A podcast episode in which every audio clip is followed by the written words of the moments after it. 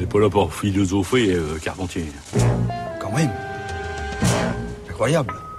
Bonjour Géraldine. Bonjour Adèle, bonjour à toutes et à tous. Aujourd'hui, vous nous parlez d'une notion qui n'a pas le vent en poupe. C'est le moins qu'on puisse dire, Adèle, puisque je vais vous parler de vérité, cette notion si chère aux philosophes que l'on étudie sous toutes ses coutures en terminale, mais qui en ce moment est fortement chahutée. Fake news, réseaux sociaux, complotisme, populisme ou critique, la vérité a-t-elle encore quelque chose à nous dire? La véracité dans les déclarations que l'on ne peut éviter est le devoir formel de l'homme envers chacun, quelque grave inconvénient qu'il en puisse résulter pour lui ou pour un autre.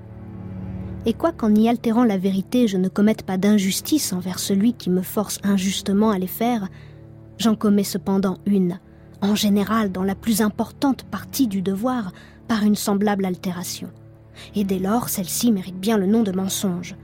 En effet, je fais en sorte, autant qu'il est en moi, que les déclarations ne trouvent en général aucune créance, et que par conséquent aussi tous les droits qui sont fondés sur des contrats s'évanouissent et perdent leur force, ce qui est une injustice faite à l'humanité en général. Sentant le vent de la vérité tourner, plusieurs ouvrages paraissent à l'heure actuelle sur le sujet.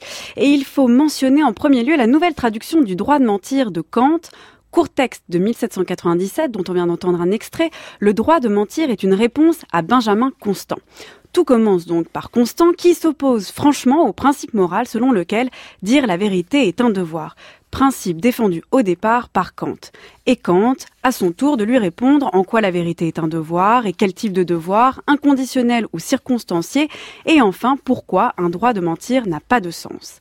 Cette controverse entre Constant et Kant est passionnante, car au fond l'enjeu est celui de ce que je dois à l'autre et de ce qui permet du coup de fonder une communauté. Constant, pour sa part, n'envisage pas une seule seconde qu'une société soit possible en vertu du principe de vérité. Le mensonge serait au contraire le moyen de se protéger soi et l'autre. On peut ainsi penser à celui qui cache quelqu'un chez lui ou tout simplement au vernis social. Kant, à l'inverse, voit la vérité comme la condition même de tout échange réglé, moral, honnête entre les hommes, soit la possibilité même de la société. Lorsque l'on cherche des informations sur Internet, on tombe parfois sur des sites fiables, comme celui-ci, et parfois sur des sites qui ont l'air fiables, mais qui en fait ne le sont pas. Alors, comment faire la différence entre l'un et l'autre? Eh bien, pour cela, vous pouvez utiliser Decodex, un outil développé par le monde pour vous aider à vérifier les informations qui circulent sur Internet. Aujourd'hui, à l'ère de la parole libérée et de la défiance généralisée, que penser ou tirer de cette controverse entre Constant et Kant sur la vérité et le mensonge? Entre la multiplication des points de vue qui se disent vrais et en miroir celui du fact-checking qui se veut neutre comme la vérité, comment ne pas se tromper? Qui a raison? La controverse entre Kant et Constant se positionnait sur le terrain de la morale et de la politique, mais aussi dans un contexte où parler de vérité avait encore un sens. Aujourd'hui, on en parle encore, mais pour la relativiser, pour la critiquer, pour prôner la sienne contre celle d'un autre. La vérité a-t-elle encore un sens? Eh bien, on peut croire que non, comme en témoigne l'émergence de ce nouveau concept de post-vérité et comme en témoigne la parution conjointe de deux essais qui en font leur sujet. Le premier, celui de Manuel Cervera Marzal, Post-vérité, pourquoi il faut s'en réjouir, est assez clair dans son titre. Et si oublier la vérité était la possibilité de repenser la démocratie, de la repenser autrement qu'en termes de vérité. I think it was uh, disgraceful, disgraceful that the intelligence agencies allowed any information that turned out to be so false and fake out.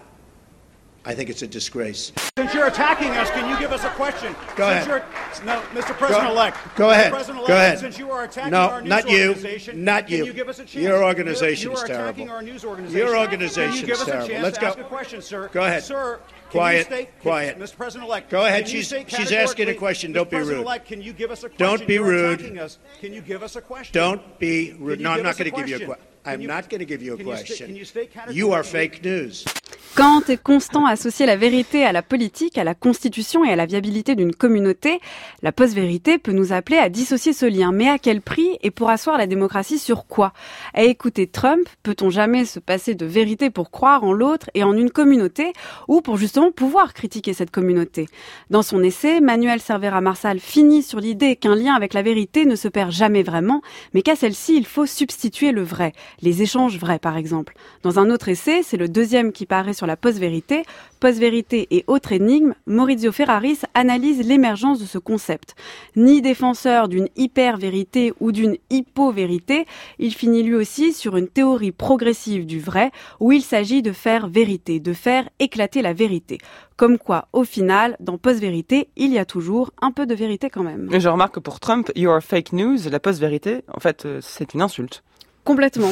Ce qui est intéressant. Alors, les livres que vous nous conseillez de lire sur ce sujet Post-vérité au training de Maurizio Ferraris aux éditions PUF. Post-vérité, pourquoi il faut s'en réjouir de Manuel Cervera Marsal aux éditions du bord de l'eau. Et puis, bien sûr, Kant, Emmanuel Kant aux éditions du CERF. C'est une nouvelle traduction et un nouveau commentaire. Du droit de mentir. Du droit de mentir. Bien. Merci Géraldine. Votre chronique est à réécouter en ligne sur le site du Journal de la Philo.